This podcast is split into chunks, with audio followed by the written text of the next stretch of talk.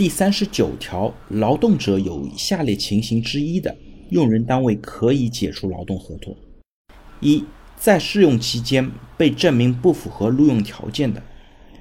那对于劳动合同法三十九条，其实我们也有另外很多的课程介绍它一些具体的条款。对于试用期的管理呢，我们有一点是比较明确的，根据中国的劳动合同法，试用期呢是不能够随意的解除劳动合同的。公司要解除劳动合同，首先就需要证明相应的试用期的录用条件。公司可以把试用期的考核作为它的录用条件之一。如果劳动者不能够通过相关的试用期考核，就可以认定劳动者不符合录用条件。但是呢，相关的证据收集、相关的一些细节把握，还是需要做好准备的。比方说，一开始有没有和劳动者约定相关的试用期考核或者录用条件的标准？有了之后，怎么样定期的进行考核？